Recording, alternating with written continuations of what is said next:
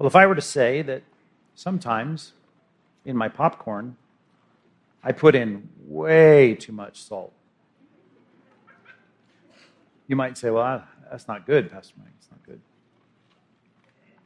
If I were an anesthesiologist and I said, sometimes in my patients, I put in way too much medicine. I think you'd say, that's not good, Dr. Fabarez. That's not good. Um, I think you'd say them in a different way. Because some things have to be right, not just for the sense of taste, but for the fact that if they're not right, it will have a catastrophic consequence. Galatians chapter 1, verses 7 through 9 makes very clear that there are some that out there that are distorting the gospel, putting a little too much of this and a little too much of that in it. And because of that, the Bible says that's bad, that's wrong, that's not good. And it's not good in a distasteful sense, it's uh, not good in a catastrophic sense. And thankfully, God has put passages in the Bible that help us with this, that make it crystal clear. Passages like the one we've reached today in our study of the book of Acts, Acts chapter 15. And you may say, well, I think I know what the gospel is, and I think I got it right. Well, we need to make sure. It is one of our values here at Compass Bible Church make sure we're proclaiming a biblical gospel. Right? That's qualified with the word biblical. We want to make sure it's the biblical gospel because I can assure you it's not the common gospel and not the gospel most people are preaching. It's not what most people believe, and it may not be um, even what is clearly situated in your mind. So we want to make sure of that. So take a look at this text and remember where we are. Paul and Barnabas have been sent down from Syria and Antioch, about 300 miles, 75, down to uh, Jerusalem. Jerusalem, they're going to have a council. They're going to have a meeting. They're going to get the apostles and the elders of the church together, and they're going to discuss something that is clearly situated in verse number five that there were some believers from the party of the Pharisees that said, Listen, we're going to have people converted to Christ, Christ, the Messiah, the Jewish Messiah, the fulfillment of Old Testament prophecy. Well, then they need to be circumcised, right? These Gentiles do, and uh, they need to uh, be told in order to keep the law of Moses. And so they gather together to discuss that. So we're going to look at a fairly lengthy passage today, and you're going to say, well, that's more passage than Pastor Mike usually talks about, because here's the deal. We can't put this into more than one message, because the whole of what we need to consider as it relates to grace and works, it, it's all in this entire section. So let's start in verse 6 of Acts chapter 15. Take your Bibles, get your eyeballs on this text, because it is like us reading a manual about something that if we get wrong, it will have ca- catastrophic consequences. This is very important. So here it comes. Verse number six, Acts chapter 15. It says, And the apostles and the elders were gathered together to consider this matter. That demonstrative pronoun points back to the antecedent of verse number five, which is the fact that they were saying, Hey, yeah, uh, you know, you got new converts here. You got to circumcise them. We got to keep the law of Moses.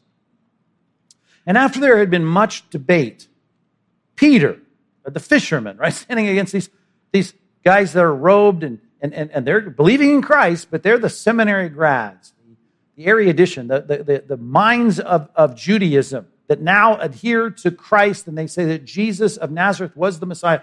Peter stands up and he said to them, Brothers, you know that in the early days God made a choice among you. it's interesting that by my mouth, the fisherman from up north with the accent, right, the Gentiles should hear the word of the gospel and believe. Think back. When did that happen, Sunday school grads? When did the Gentiles believe through the mouth of Peter? Well, that was in Acts chapter 10. When he had prepared Peter, God did, to send him to the house of one named Cornelius, who was a high ranking centurion in the Roman army, certainly an uncircumcised Roman, a Latin, a non Jewish person, to Caesarea Maritima there on the Mediterranean coast to go there with his whole entourage right? All of these, these, these Gentiles circled around. He preaches the gospel to them, the good news of salvation, and they, and they believe. They trust in Christ. Verse 8, and God, who knows the heart, it is about Him. He's created these people, they are His creatures. He's responding to them. He bore witness to them by giving them the Holy Spirit. Now, this is important. Kathos, just as He did to us now, that should ring back to another passage in Acts, and you should say, okay, that's right. I remember studying Acts 10. And in Acts 10, here the Spirit fell on them, and it wasn't just some subjective, wow, I feel forgiven. I'm going to go up and go, rise up and, and live a new life for Christ, right? That's the 2 Corinthians 5 17 experience that we all have, but that's not how it was for them. There was a miraculous flash, bang, And what was it? A miracle. And what was the miracle? They spoke in languages they had not studied, and they were saying things, these Italians, that they wouldn't possibly know how to say in a different language. They spoke in tongues, in languages that they had not learned, which is exactly what happened in Acts chapter 2 when all the Jewish people in all their festal garb came to Pentecost to, to celebrate the feast. And here comes these people believing in Christ. The Spirit is endowed on their life, just as Christ had promised in Acts chapter 1, verses 6 and 7. And now here comes the fulfillment of God's promise that the Spirit would not just be with you, but He would be in you. And the manifest, demonstrable evidence of that was them speaking in language they hadn't learned. And people were hearing, they were amazed. These Galileans, of all people, right, were speaking these things that they did not study. They were speaking in languages and hear, they were all hearing the, the great mighty acts of God in their own language. They were like, how is this happening? The miracle of Acts 2, repeated now among Romans in Acts 10. And Peter stands up now in Acts 15 and says, Hey, just think back. God chose me to bring the gospel to them. God knows their heart. God gave them the Spirit in the same way He gave it to us, just like He gives it to us today. The problem is we don't have the flash bang miracle that demonstrably evidences that in a way that God is making clear here because we have New Testament truths being preached without a New Testament written. So we have this thing that Romans, or I'm sorry, Hebrews chapter 2, verses 1 through 4 speaks of, and that is God's imprimatur, his attestation of that truth. We have New Testament truths taught by apostles and prophets in the New Testament, and God's giving his supernatural signature to it all by having these miracles take place that were undeniable. And he's saying, Look, we saw that when Cornelius got saved and all the people there in, in his household. Verse 9, and he made no distinction between us and them same way they got saved. We got saved, Spirit of God. And guess what? They didn't stand in line for circumcision. They didn't have to bring an animal to, to the temple. They didn't have any kind of, of ceremonial laws being kept. They just believed in the Messiah, and the Spirit came in their life. And what does that mean? Well, that means they had their hearts cleansed. Here's the agency, human agency, by faith. They transferred their trust. Just like Jesus in his parable, talking about the two people that went up to the Temple Mount to pray. And here's a guy that says, I'm a sinner. I know I'm a sinner. I'm beating my chest. I can't even look up to heaven. have mercy on me, God, a sinner. And here is this crying out to God, please forgive me. And there's forgiveness. Who went home justified that day? Jesus said, It's not the guy who thought he was better than the other guy. It was the guy who knew he was a sinner and needed forgiveness. And now it's clear, since the gospel and since Christ died on the cross came into clear focus, you got to put your trust in Christ. He's the Lamb of God that takes away the sin of the world. And you know, whether it's an Italian or whether it's a Jew, no matter who it is, they put their trust in Christ. God's promise of the fulfillment of the Spirit in their life has been made evidence in a couple of very unique, miraculous expressions of that in Acts chapter 2 and Acts chapter 10. And we know that their hearts are cleansed. We know that they are right with God. We know they're no longer at alienation with God. They're no longer separated from God. They are reconciled to God. Now, therefore, Okay? Because of that, why, Peter says, are you putting God to the test? Right? By placing a yoke on the neck of the disciples, right? They're in, they're disciples, they're with us, that neither our fathers nor we have been able to bear. I mean, we can't keep track of all the 400 plus commands that are given to us about the ceremonial laws and, and the dietary. And Are we supposed to now treat them like they're Jews and have them do all the things that we have been doing and failing to do and trying to do and not able to do? Uh, this, is, this seems odd which, of course, as the New Testament makes clear, starting with the death of Christ when he said, It is finished, and the temple veil tore in half, it was clear that all of that, Hebrews chapter 10, verse 1, was a foreshadowing of the reality that was Christ. And once Christ got there, all the ceremonies were gone. All the ceremonies were rendered null and void. And so it was that even before Peter went to go to eat with Cornelius and that Italian band, right, he was told, listen, don't call unclean, something I've called clean. And here's a heart. He knows the heart. He's ready to repent and put his trust in the Messiah, the only satisfaction that can be had for the sins of humanity. He's putting his trust in Christ. Don't call him unclean just because he's not circumcised, because he doesn't eat kosher, because he knows nothing about the Levitical priesthood. Right? You need to know that it's the message of faith that is the power of God unto salvation. What does that mean? Cleansing of my heart from sin. To the Jew first and also to the Greek. Now we got the Gentiles getting saved, and Peter goes, Therefore, we're not going to put this extra stuff on them. Why? Because we believe, it's the conclusion here, verse 11, that we will be saved through grace, the grace of the Lord Jesus, just as they will. It's the same. And that is God merits them favor that they did not earn by doing anything, just by putting their faith in Jesus Christ. So look at verse 11. It's through the grace of the Lord Jesus. Look at verse number 8. Uh, there's no distinction, right, between the Jew and Gentile. Verse number 9, because their hearts are cleansed by, by faith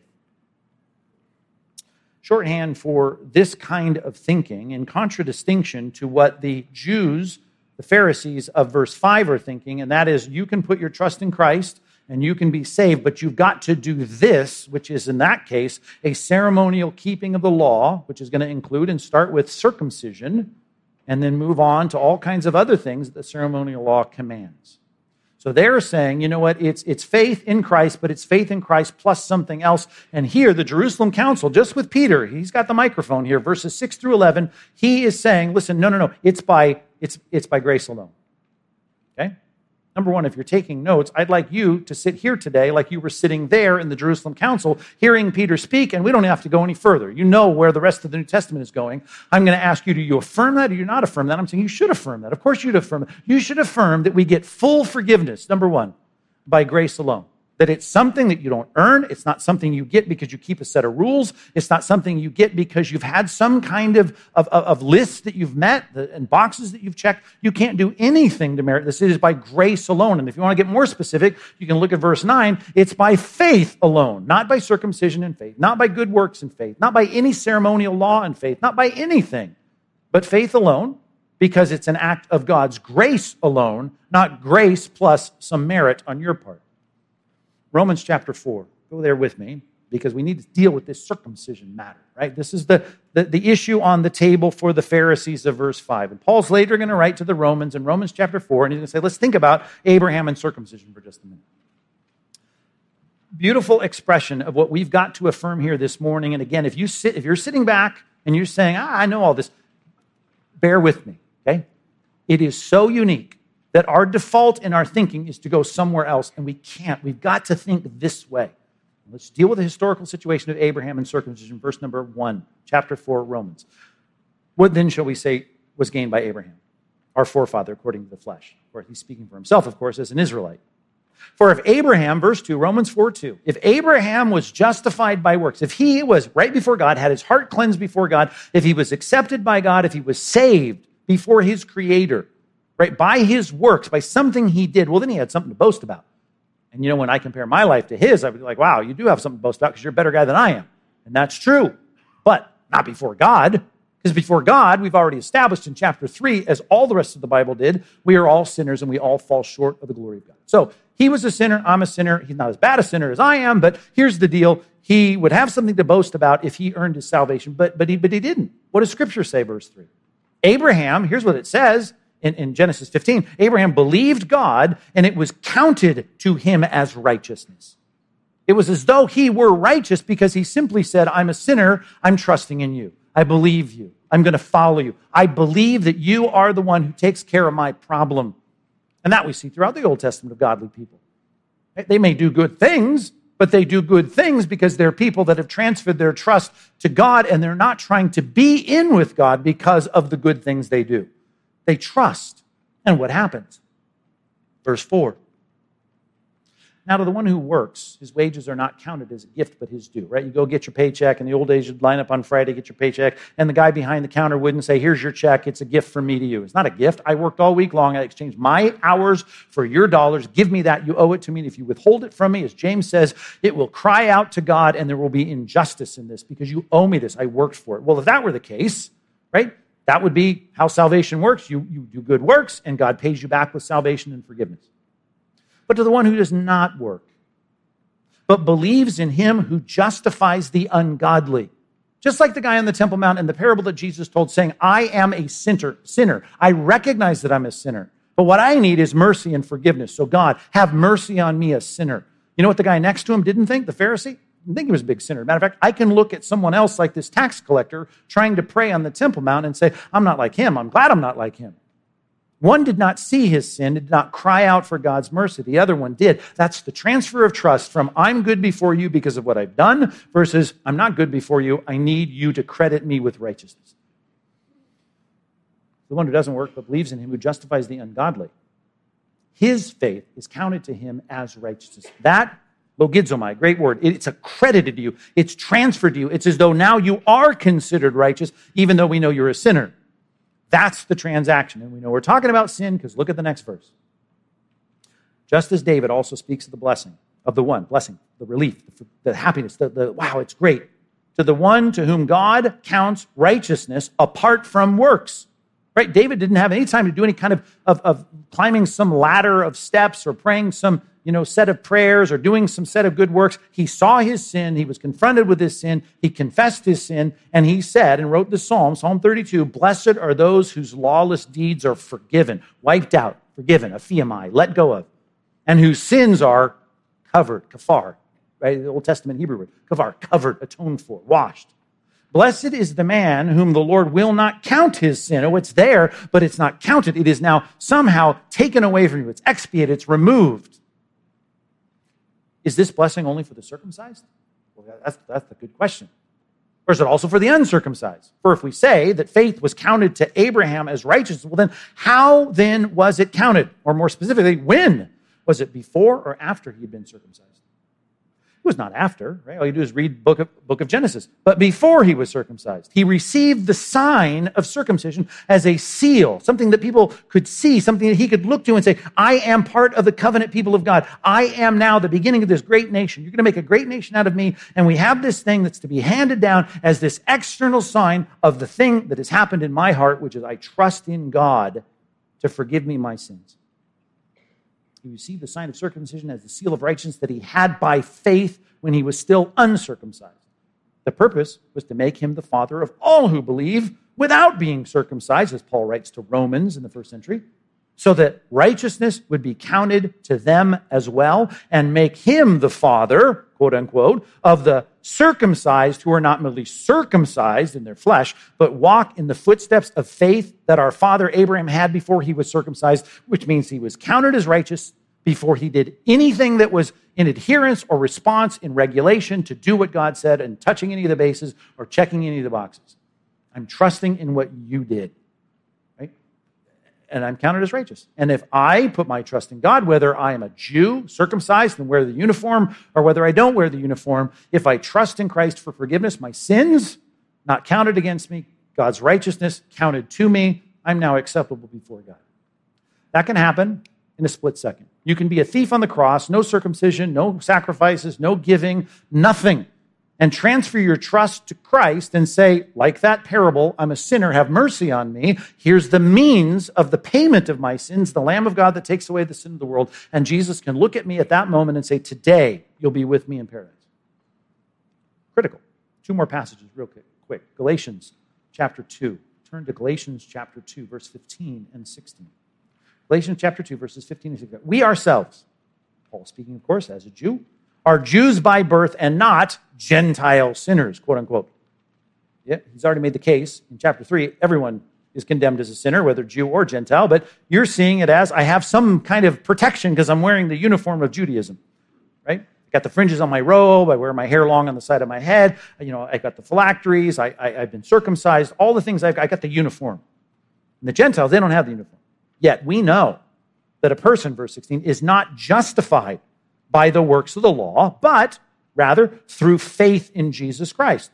So also we believed in Christ Jesus, whether we've got the uniform or not of Judaism, in order to be justified by faith in Christ and not by works of the law. Why? Because it doesn't work. Putting on the uniform does nothing. By works of the law, no one will be justified. How was the man in Jesus' parable justified? He called out to God in faith and saying, I need God's mercy on the sinner. Christ now, Lamb of God, takes away the sin of the world.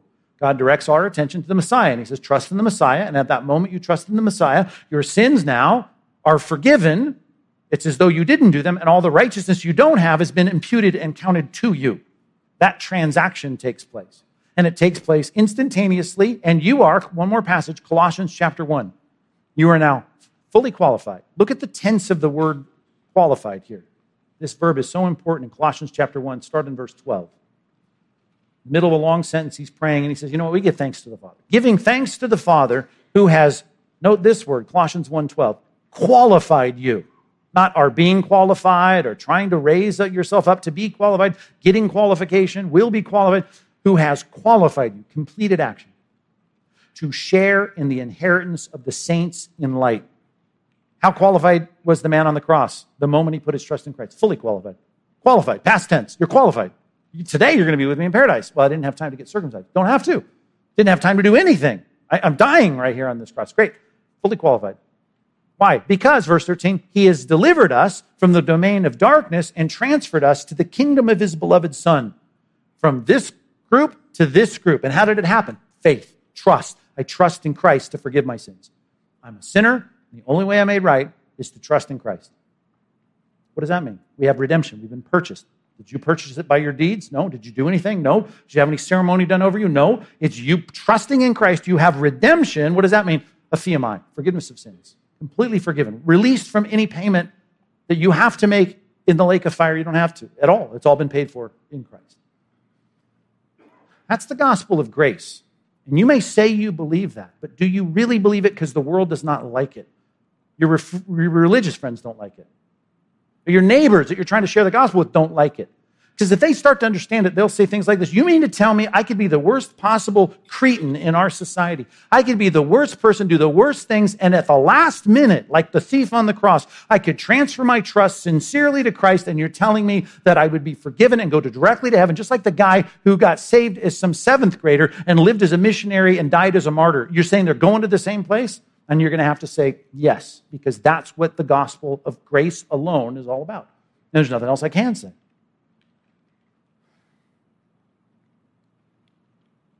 Well, that's what all Christians teach, right? No, I'm glad you said that. There's a lot of people that bear the name Christian that don't teach that. Let's talk about your aunt, right? The Catholic aunt of yours, your uncle, your second cousin, your neighbor.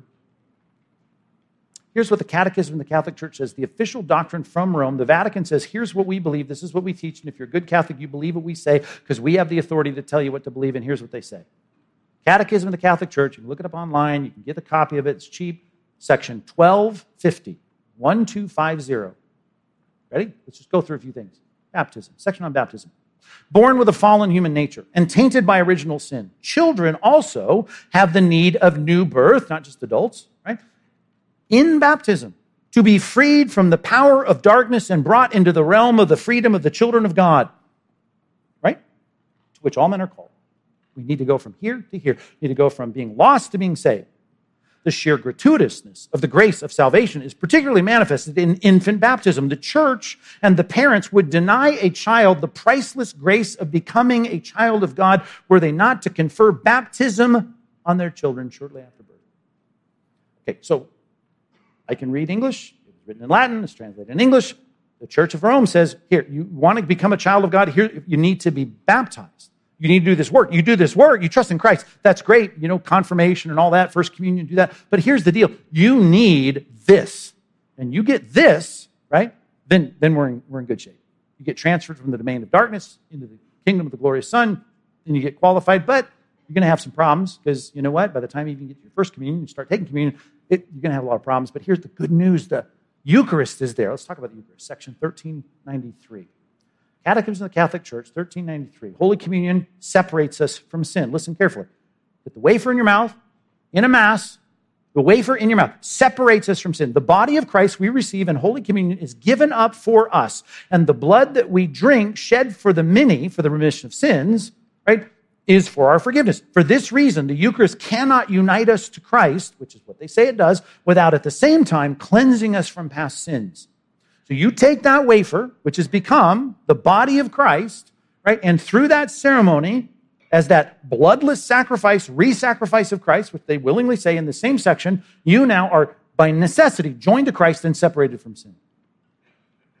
Yeah, but I'm still going to do some bad things between Mass. Well, you are, you're right. But here's the good news 1422 there's some things you can do when you sin. It's called penance, and penance involves all these things, including you telling a priest. I know your aunt doesn't do that anymore, but that's what's required of Rome that you go and confess. And in that confession, you're going to be given instructions to fix the problem. Let me quote 1422, not my words, the words of the, of, of the pontifical authority of Rome. Those who approach the sacrament of penance obtain pardon from God's mercy for the offenses committed against them. Okay, so we've committed sins against God, but the good news is penance takes that away. Section 1459, last paragraph. Raised up from sin, the sinner must recover his full spiritual health by doing something more to make amends for his sins. He must make satisfaction to expiate his sins. This satisfaction is called penance. So do your penance and take your, your communion and make sure you got baptized. And you do these things, right? Faith in Christ, that's good because we're all talking about the same Christ here. You do those things, though, and we'll be in good shape when you die. Well, almost. Except this thing called purgatory. We might as well mention that, section 1030. All who die in God's grace. Well, that's me because I've been baptized, been taking the Eucharist, and, uh, you know, I've been doing my penance. Well, that's good. You're dying in God's friendship, it says. If you die in God's grace and friendship, but you're, but you're still imperfectly purified, which, by the way, I've asked not only local priests, but I've asked people in Vatican Square in Rome, how many people and who is going to purgatory? And they answer definitively, everyone. They're all going because no one's perfectly purified in this life, no matter how much you do. Indeed, you're assured of eternal salvation. But after death, you must undergo purification so as to achieve the holiness necessary to enter the joy of heaven. What do I need to do? I need to go through purgatory to get purified so that I can achieve the holiness necessary to enter into the joy of heaven. I'm just saying, I, I, Romans 4, Galatians chapter 2. Um, where did we end? Colossians chapter 1, the Jerusalem Council, Acts 15. I'm just asking the question Does any of that comport with what the scripture says? No. And this is the biggest organization wearing the Jesus t shirt in our world today. And they're saying repeatedly, repeatedly, repeatedly believe in Christ. They may even talk about the same Christ we're talking about in terms of the Trinity, the deity of Christ, the humanity of Christ. All that's great. It's good. But what you're saying is trust in Christ is not by grace alone. You've got all of these other things you must do. And I've just read from their doctrinal statement, not mine. Here's the things you've got to do to be right with God. Well, those Catholics, I do know a lot of them, but you know, they're not as good as those Mormons. Those Mormons, they got it wired, those Mormons. I mean, family time on Friday nights, they do the good stuff, they're going on their mission, they, they don't cuss, they don't drink. Those guys are great. Well, here's the deal they teach the same thing. Let's quote the president of the Mormon church. Is President Woodruff some time ago, but it summarizes in one sentence well the whole of Mormon doctrine. Ready? President Wilford Woodruff said, If I ever obtain full salvation, it will be because of my keeping of the laws of God. Couldn't be more simple than that. If you know anything about Mormonism, when it comes to being a deacon, being a teacher, and being an elder, and then hopefully attaining the priesthood and getting the um, temple recommend and getting married in, in, the, in the temple, engaging in baptism for the dead, all the things that we do.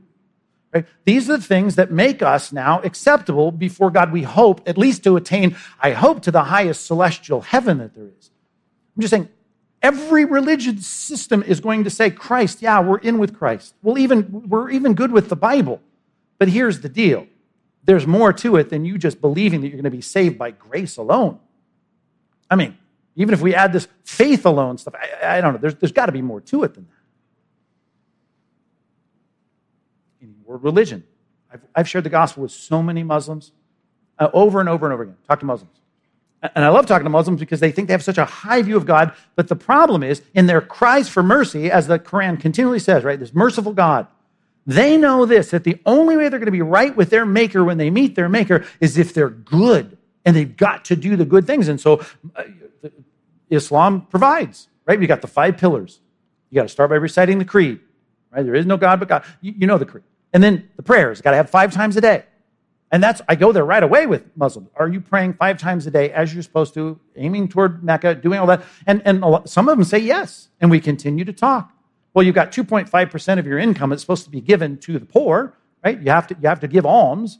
You also not only have to recite the creed and, and pray every day, but you've got to be engaged in fasting during the religious calendar, particularly through the month of Ramadan in the daylight hours, and then you need to make sure at some point in your life you take a pilgrimage to Mecca. You do these kinds of things. These are things that prop up what it is going to take for you as a good Muslim to get to the place where the mercy of God kicks in and you get to be in, in heaven. Had this conversation countless times, read the Quran. I, I mean, this, this is how religion works. You can throw in Hinduism and Zoroastrianism or Buddhism or any Christian religion that says, yeah, we're all about that whole grace alone thing, but really not completely alone because there's other stuff you got to do. And if you do these things plus Christ, well, then, then you can get right with God.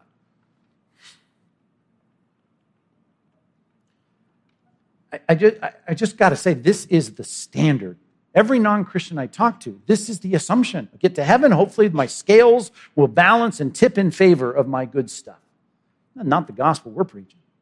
We're all committed to proclaiming a biblical gospel. You better get back to the fact that we believe in the fact that there is absolutely no merit that we're bringing to this at all, except for the fact that God saves us, right, by grace alone, through faith alone, and the only person that adds to this is Christ alone. This is how it works.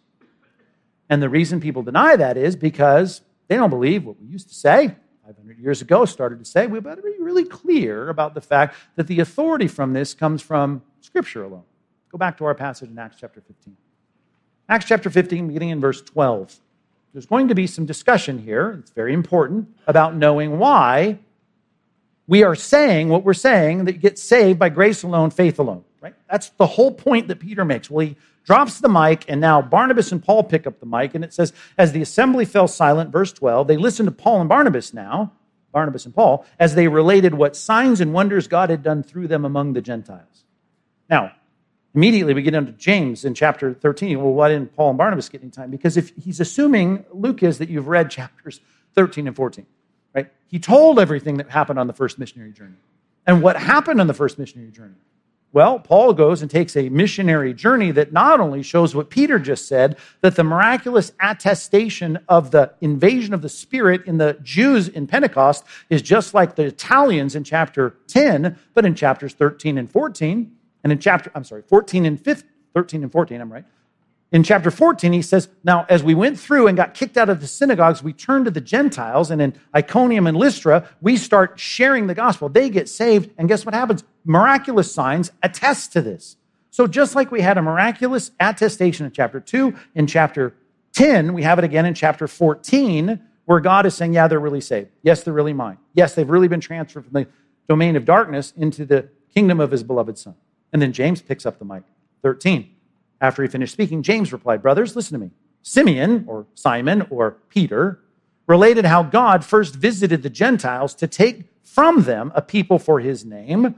And with the words of the prophets, right, and, and with this, the word of the prophet agreed. There's, there's symmetry between this, just as it's written. Now he's going to quote from the Septuagint, Amos chapter 9. After this, I will return, I will rebuild the tent of David this is one of the prophets to the northern tribes. We're starting to see the Assyrians attack, and then come the Babylonians, and it looks like bad days, and the forecast certainly bad, right, in, in Amos and Hosea. And now what we have is a promise that one day God's going to pull everybody back. I'm going to rebuild the tent of David that has fallen. I'm going to rebuild its ruins, and I'm going to restore it. That, here's the purpose clause the remnant of mankind may seek the Lord, and all the Gentiles who are called by my name, says the Lord, who makes these things known from of old. So the Old Testament there is speaking of, starting in Genesis chapter 12, that all the nations of the world will be blessed through Abraham. Abraham is going to have a sign of his righteousness that is given by faith through circumcision, and all these Levitical rules are going to come 600 years later. But the promise is that through that Christ that comes through the fulfillment of the ceremonial law, there will then be Gentiles that are called by God's name gathering together and being saved. And what about the ceremonies? Passe. How do I know they're passe? Because God miraculously attested to it in chapter 10 and chapter 14, saying you don't have to keep the ceremonial law. Not to mention the miracle of the veil being split in the temple when Jesus died. Now, why is that important? Because James is a writer of the Bible, Paul is a writer of the New Testament, right? And, and Peter is a writer of the New Testament. And the problem is, if you're sitting there at the Jerusalem Council, you've got to rely on the fact that these guys are important prophets and apostles and that they have the attestation of the miraculous God who's affirming what they're saying. Today, people are getting saved, the Spirit is invading their life, and the miracle we have is one that's unseen, at least in some you know, detailed sense. All you can see is the trajectory of a changed life and the subjective feelings of forgiveness and relief, and that's all true, but we don't have this bam flash that we had in Acts 2, Acts 14, and Acts 10. So, what do you have? Well, you have a New Testament doctrine being preached without a New Testament. So, the apostles that are attested to, Hebrews chapter 2, verses 1 through 4, we have to say God's clearly got his hand on them and we believe it. And then they're going to write it down. And then the church is going to be built. Ephesians chapter 2, verse 20, on the foundation of the apostles and prophets. And their work then will forever be this judge and this gauge of everything else that anyone else says about being saved.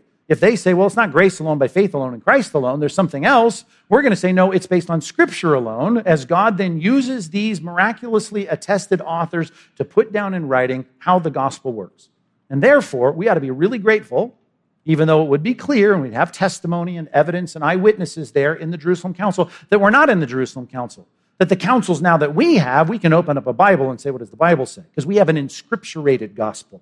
Number two, you ought to be grateful for that. Number two, be grateful for an inscripturated gospel. Is it a word? No, it's not a word, but it ought to be a word, so it's there on point number two.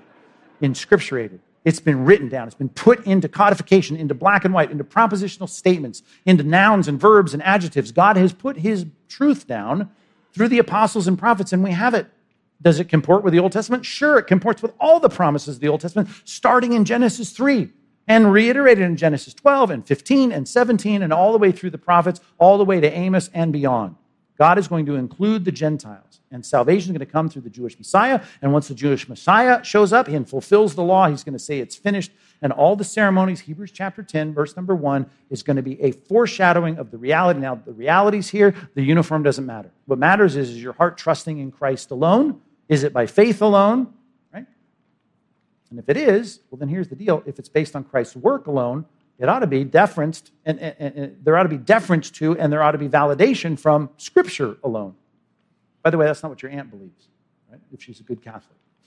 As long as we're talking about that, and I've already dug a hole, and you don't like the message already, let me go on to quote some things that the Catholics say. Section 95 of the Catechism of the Catholic Church. Listen carefully, please listen carefully. Section 95, right at the beginning, 95 paragraphs in. It is clear, therefore, that the supremely wise arrangement of God, in the wise arrangement of God, he's, here comes now, taken sacred tradition, sacred scripture, and the magisterium of the church. And he's had them so connected, it says, and associated that one of them cannot stand without the other. Working together, each in its own way, under the action of the Holy Spirit, they all contribute effectively to the salvation of souls. So you got the scripture, and then you got the church tradition, what they've done for the last 2,000 years. This was published in 1991 or 89 or 90. And everything that they've, they've legislated, all the magisterium, all the leadership, all the people in charge, that becomes the authority. We have a three legged stool, and they say, Oh, you sola scriptura people, you scripture alone people. All you have is one stool, and no one can figure out what it says. Well, I think we can figure out what it says. We just read Acts chapter 15, we understand it. It is not keeping the rules. It's not doing something to earn the favor of God. It's by faith alone, grace alone. That's exactly what it says. A fifth grader can figure that out. I don't need someone in a funny hat or traditions for millennium telling me what it says. I can say, here's what it says. Here's what it says. Let me keep going. Section 889, as it recurs the idea of authority, it says in the, in the Catechism of the Catholic Church, in order to preserve the purity of the faith handed down by the apostles, which we would say, yes, we want that faith. Well, then Christ, who is the truth, willed to confer on her, on the church, his own share of infallibility. Section 9, 891.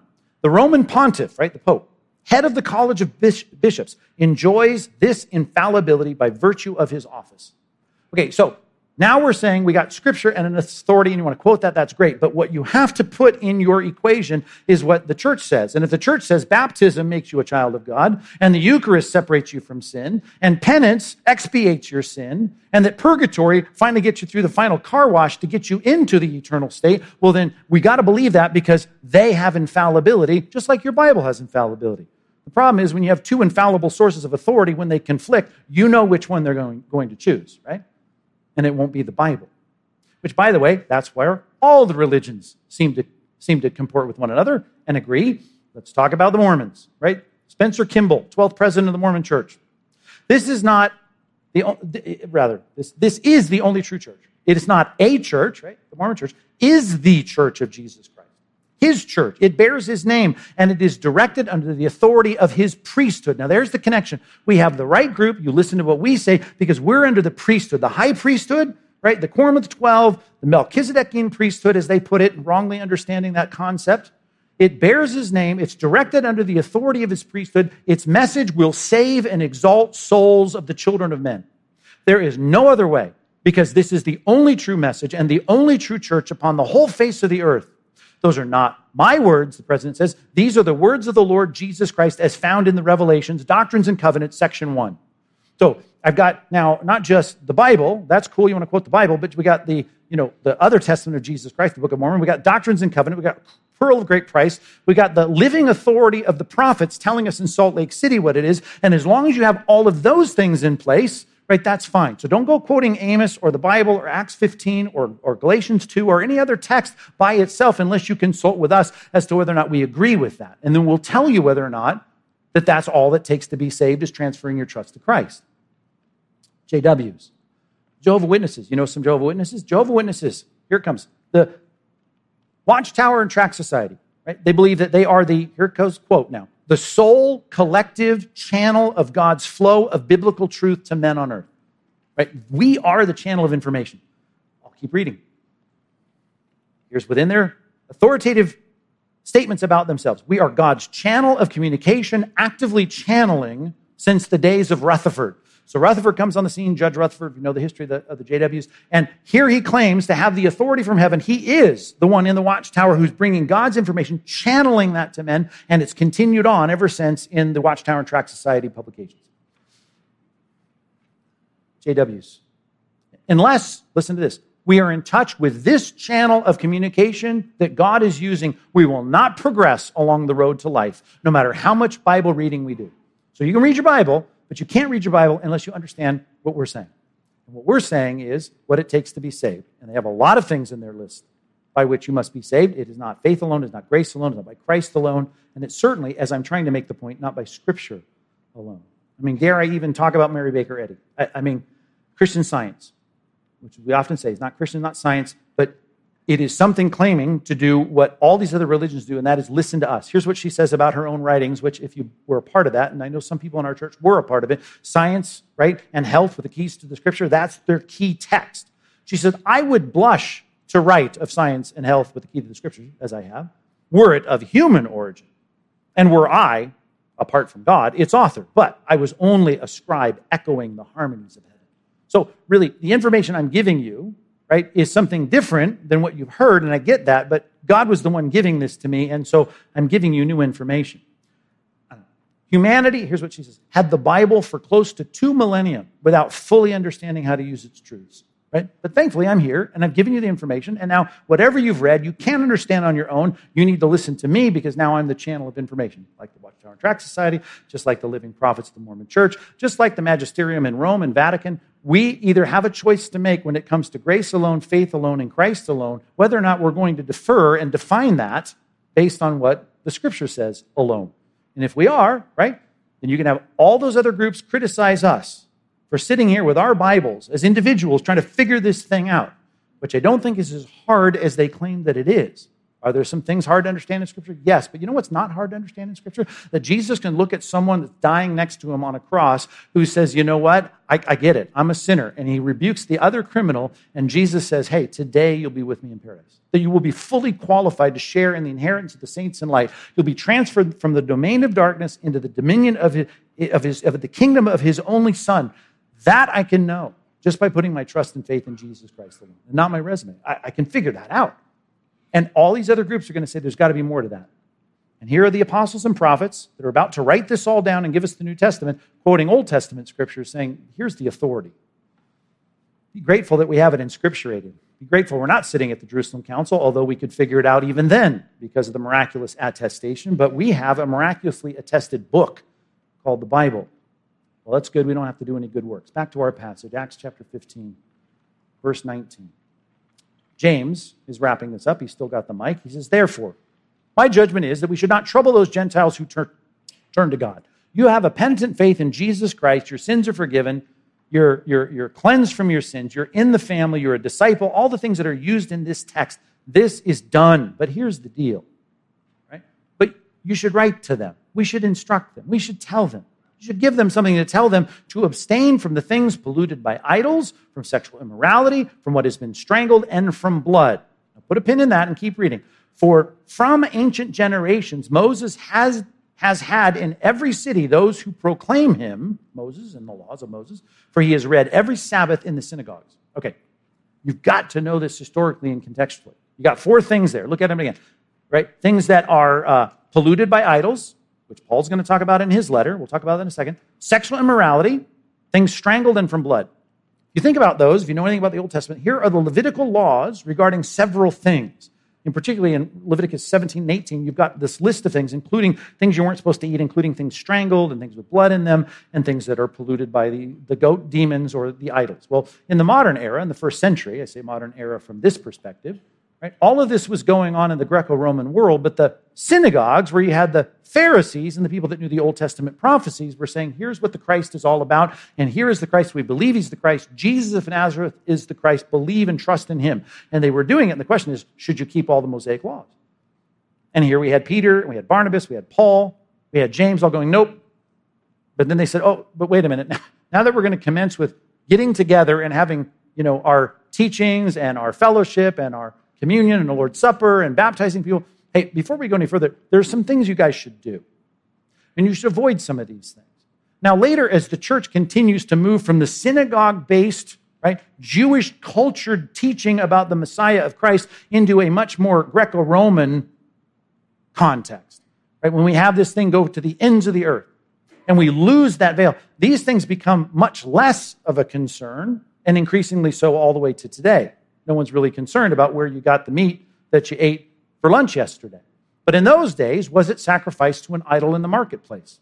And if it was, right, Paul goes on to say later to the Corinthians, well, listen, you're a long way from Israel, and you know what? There may be some Jews in your town that are concerned about it. And listen, I'm telling you, it doesn't matter. The earth is the Lord's and all it contains. The dietary restrictions of the Old Testament are gone. But here's the thing if it violates someone's conscience, be really careful, right? And just don't ask questions for the sake of conscience, right? You got other people's conscience that are violated. And he says in Romans chapter 14, as he writes to Rome, he says, Hey, Christians there with Jews and Gentiles.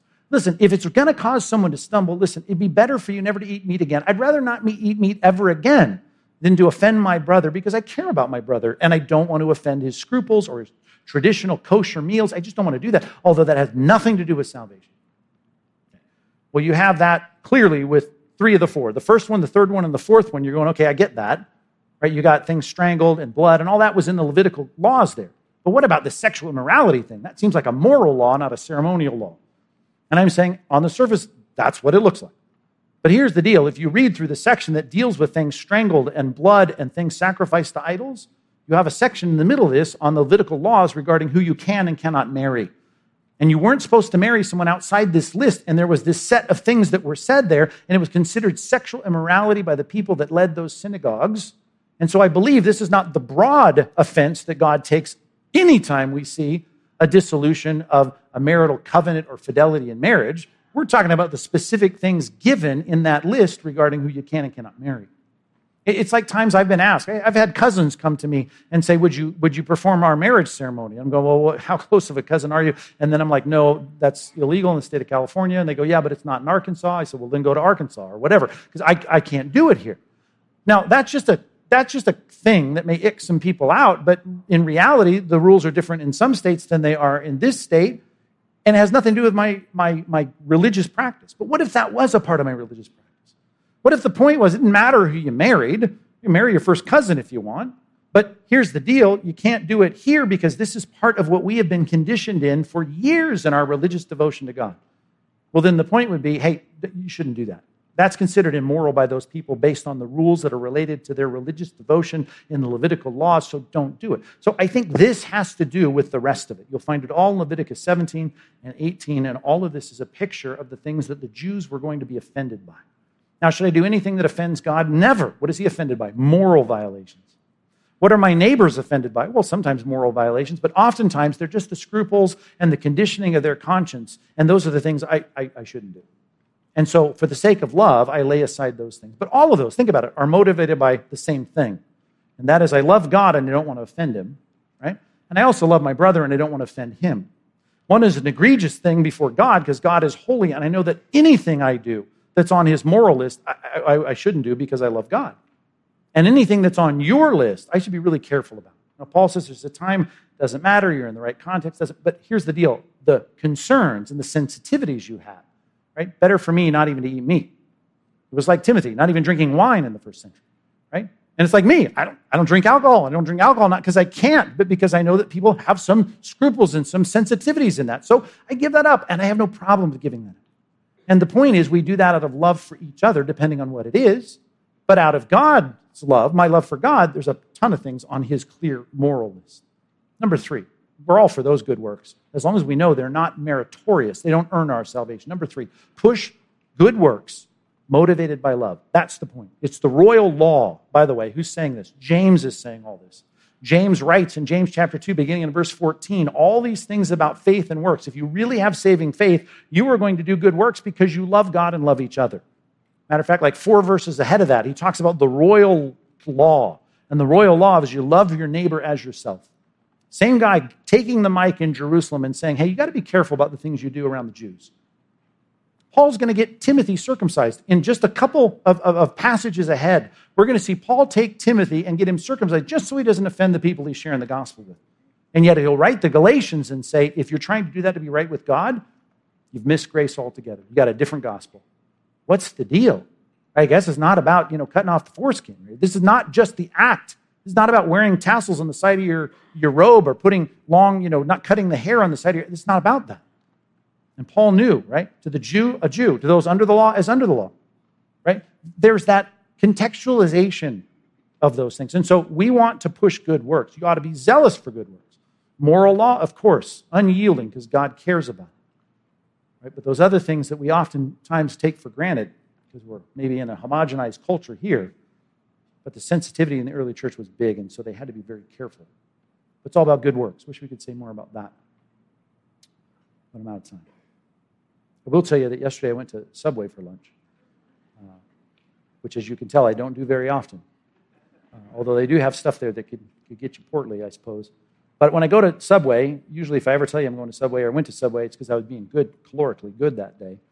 Because uh, I don't put cheese and I don't get the bad stuff, the meatball sandwiches and all the stuff that you get. I, I get ham, no cheese, or you know, turkey.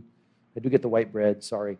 Um, but when I'm going through the line to get it, Right? I'll never get a soda because it's like that defeats the whole purpose of going to Subway in the first place. I'd rather go to you know Del Taco. But I'm in line at Subway, and you know you go down the line and you're telling them through the glass what to put on, and they're putting all this stuff on there, and bell peppers and olives and all that stuff. And there's that row of, of chips right in front of you, right? I get the same chip every time, don't you? Same chip, same bag of chips every time. Right? You know what bag of chips I get? The best ones. You know what I get? Barbecue. That's right. I get barbecue. Now, I want the one full fat, but I'm there, and I don't want to defeat the purpose of going to Subway because I don't really like Subway. But I go there so they don't have a lot of fat, even though there's probably 200 calories of fat in those, those baked ones. I get the baked ones. I get the baked, I get the baked barbecue chips when I'm at Subway. So if you ever have to pick up lunch for me, that's what I get. Right? Turkey, six inch. I get the, I get the barbecue chips. Okay. Anybody else get the baked barbecue chips when you go to the Subway? Okay. Okay. See, and if I say you're right, I'm right, everyone else is wrong. If I said that, you go, oh, you, are a punk, man. You're, you're, you're a junior higher. How immature you are, right? Hey, we're right. Me and this dude right here, we get the same. We're on the right team. One of the reasons some of you didn't like this sermon, and some of the people that are going to listen to this on the radio don't like this sermon, because you Pastor Mike's bagging on all those religions, man, right? Right? He, he can't handle anyone who gets the sour cream and, and chive chips, right? He's, he's, he's got his own little preference. Listen, Christianity is not my preference. Right? You understand that? Yeah, those Mormons are good people too. Not about who's good and who's not good. It's about the gospel of grace alone, right? Through faith alone, based on Christ alone, right? That comes from Scripture alone. That's what matters because that one, if you mess with it, the Bible says, Galatians chapter 1, verses 7 through 9, right? You're going to be lost. It's not like, and I agree, you can get any chips you want at, at Subway, have at it. But if I sent you across the parking lot, because I had it at the one over by Home Depot, if I said, go to Home Depot and get us something to drink, just get a can over there and, and, and get yourself a can and, and, and, pick up something for you to drink and for me to drink. If you went over there and just picked up any old can, can of paint, can of turpentine, right, a can of weed killer, it'd be like, no, no, no, no. Now I really care. And it's not like, yeah, it's like, hey, we picked the same, the same soda. This is about, no, there is a case, it's by the checkout, right? It's by the candy. I know where that is at Home Depot. They have a little case, and you can get yourself a Gatorade, get yourself a Pepsi, or a Dr. Pepper, whatever. It's right there. Now, you can pick any can there. If you want a church where a guy wears a tie or whatever, you can find a church like that. That's great. Find a Bible teaching church that teaches salvation by grace alone, faith alone, Christ alone, right? Based on Scripture alone. That's the only arrangement that brings glory to God alone. And God is the purveyor of this, God is the author of all of this. And you take anything else, right? Buddhism, Zoroastrianism, Islam, Jehovah Witnesses, Mormons, uh, I don't care what it is. If they're claiming that it is grace plus something else, or faith plus something else, or Christ plus some other merit, right? You're drinking, you're drinking Roundup, is what I'm saying. And you're in big trouble. And so it is out of love that we say these things. We care about people enough to tell them the truth. And I know some of you don't like when we start talking about Catholics, right? We talk about Mormons. They're good people, those Mormons. I'm not saying that. You're a good person picking up turpentine and wanting to drink it, but it doesn't, it's not good for you. Some things, right, have to be right, or there are catastrophic consequences. Let's pray. God, we want to promote a biblical gospel, which means that we are saved as you've taught us in Scripture, as we read it and meditate on it and, and memorize it and give ourselves to study it. It's a gospel that comes and is based on is because of grace alone, it is through faith alone. It is based on the meritorious work of Christ alone, and it is based on the information and the authority of Scripture alone. And we know that's one that you do from start to finish. You are the author and perfecter of our faith, and so it is to the glory of God alone. And so we don't want to be ashamed. We want to be unabashed in saying to our neighbors and friends and coworkers, listen, you, can pick any, any bag of chips you want, but you can't pick any religion you want.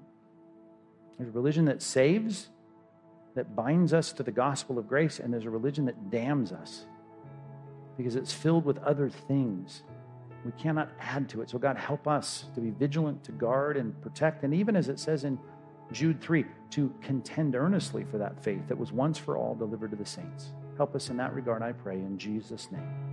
Amen.